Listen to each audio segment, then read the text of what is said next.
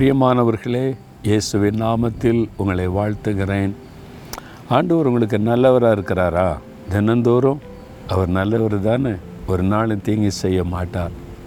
அவர் நல்லவராக இருந்து நன்மை தான் செய்கிறாரு இந்த சுற்றி இருக்கிற ஆட்கள் தான் என் வாழ்க்கையில் நிறைய பிரச்சனை பண்ணுறாங்க என்ன பண்ணுன்னு தெரில அப்படி நினைக்கிறீங்களா? அவங்க அப்படி தான் இருப்பாங்க. அது மனிதர்கள் தானே.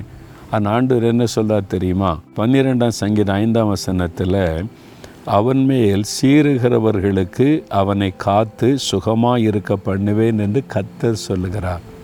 அது உங்களை பார்த்து சொல்கிறார் என் மகனே என் மகளே உனக்கு விரோதமாய் சிலர் சீர்றாங்கல்ல கோபத்தில் பல்ல கடித்து அழிச்சிருவேன் அழிஞ்சு போகட்டும்னு சொல்லி அவர்களுக்கு விலக்கி ஆண்டவர் பாதுகாத்து சுகமாய் தங்க பண்ணுவாராம்.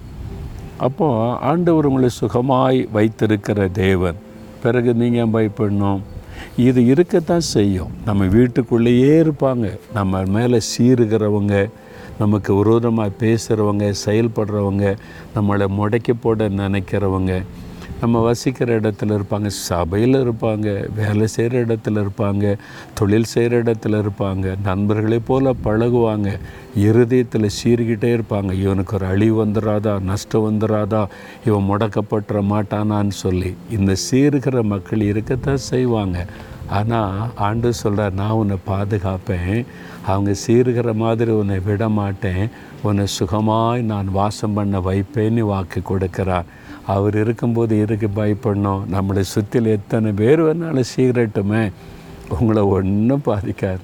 நீங்கள் சுகமாக இருப்பீங்க. நீங்கள் பார்க்குறீங்களே எனக்கு ஒரு வருமா இத்தனை பேர் என்னென்னவோ பேசுகிறான் எழுதுகிறான் டிஸ்கஸ் பண்ணுறான் அது பண்ணுறான் ஆனால் ஆண்டவர் என்னை சுகமாக வச்சுருக்கிறார் சந்தோஷமாக வச்சுருக்கிறார் மகிழ்ச்சியாக வச்சுருக்கார். அதுவே அவங்களுக்கு எரிச்சலாக தான் இருக்கும். அது அப்படி தான் அதனால் நீங்கள் ஒன்றும் பயப்படாதங்க சோர்ந்து போகாதங்க.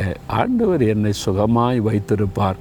அவர் எனக்கு போதும் அப்படின்னு மகிழ்ச்சியாக இருக்க உங்களை அவருடைய கையில் ஒப்பு கொடுத்துருங்களேன். இயேசுவோடு வாழ்கிறது என்பது அவ்வளோ இனிமையான ஒரு அனுபவம்.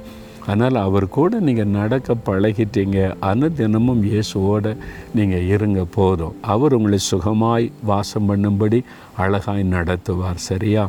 தகப்பனே எங்களுக்கு விரோதமாய் சீறுகிறவர்களுக்கு மத்தியில் எங்களை சுகமாக நீர் வாசம் பண்ண வைக்கிறீர்.